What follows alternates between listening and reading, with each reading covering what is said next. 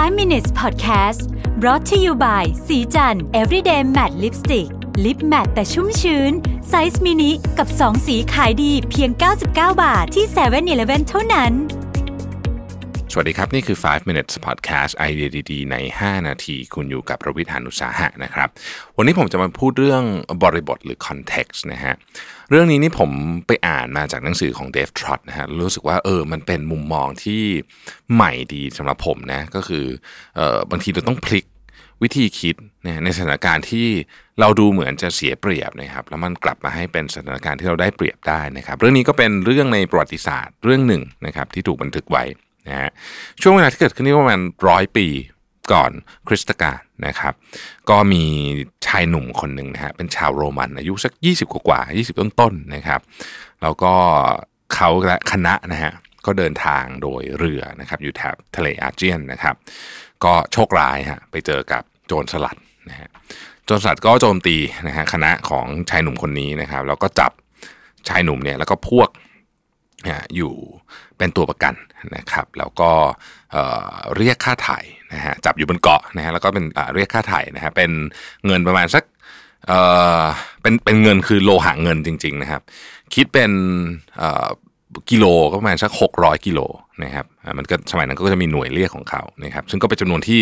มากโขอยู่นะฮะเอ่อถ้าเป็นคนอื่นเนี่ย เราโดนจับเราคงพยายามต่อรองขอลดค่าถ่ายลงนะครับ แต่ว่าชายหนุ่มคนนี้เนี่ย บอกว่าทำตรงกันข้ามกันนะครับ คือเขาบอกกับโจรสลัดว่าเฮ้ยเรียกค่าถ่ายแค่นี้มันไม่เหมาะสมกับเขาเอาซะเลยนะฮะต้องเรียกเพิ่มให้เยอะกว่านี้หน่อยนะครับ พวกโจรสลัดก็งง คือไม่เคยเจอนะฮะจับคนอื่นมามีแต่เรียกค่าถ่ายมีแต่ต่อให้ลดลงคนี่บอกเฮ้ยเพิ่มหน่อยเพิ่ม อันนี้มันไม่เรียกว่าไม่สมเกียรติแล้วกันนะฮะไม่สมเกียรตินะครับ ก็โจรสลัดก็งงแต่ก็อะอะโอเคงั้นก็เรียกเพิ่มไป 3 เท่าเลยก็แล้วกันนะครับ แล้วก็ปล่อยให้ พวกของชายหนุ่มกลุ่มหนึ่งนะฮะบางส่วนเนี่ยกลับไปที่กรุงโรมนะฮะเพื่อไปรวบรวมค่าไถ่มานะฮะเมื่อพวกของชายหนุ่มเนี่ยนะฮะพักพวกกับส่วนหนึ่งกลับไปถึงกรุงโรมนะฮะก็ไปแจ้งข่าวนะฮะ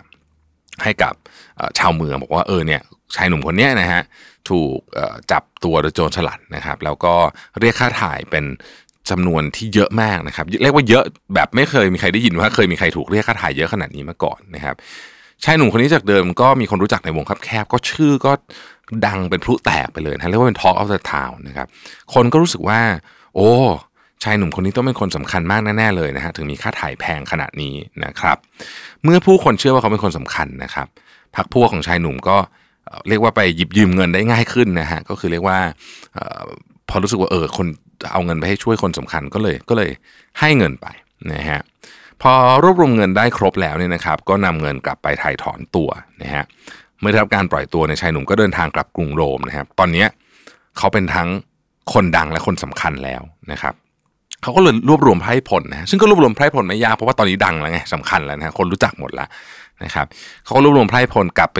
สังหารกลุ่มโจรสลัดที่จับเขาเนี่ยทั้งหมดเลยนะฮะก็ยึดเงินทั้งหมดยึดค่าถ่ายที่ที่เอาไปถ่ายมาก่อนหน้านี้แล้วก็ยึดเงินทั้งหมดของโจรสลัดเนี่ยเอามาด้วยนะครับ คราวนี้นี่ชายหนุ่มก็เลยไม่ได้เป็นแค่คนดังอย่างเดียว แล้วก็เป็นคนดังกลายเป็นคนดังที่มีทรัพย์สมบัติเยอะด้วยนะครับ ปัจจัยหลายอย่างเหล่านี้เนี่ยรวมกันเนี่ยทำให้เขาได้ขึ้นมาเป็นผู้ปกครอง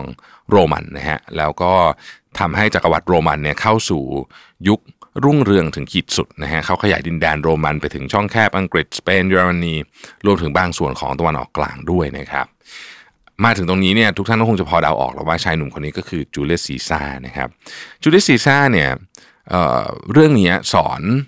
เราเกี่ยวกับความจริงสิ่งหนึ่งในสมองของคนก็คือว่า สมองเราเนี่ย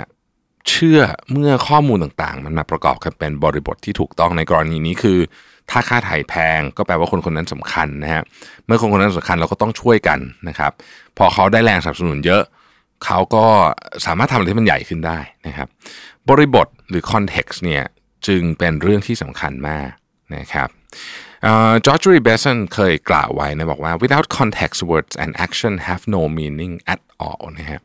ถ้าไม่มีบริบทคำพูดและการกระทำใด ๆ ก็ไม่มีความหมาย ขอบคุณที่ติดตาม 5 minutes นะครับ สวัสดีครับ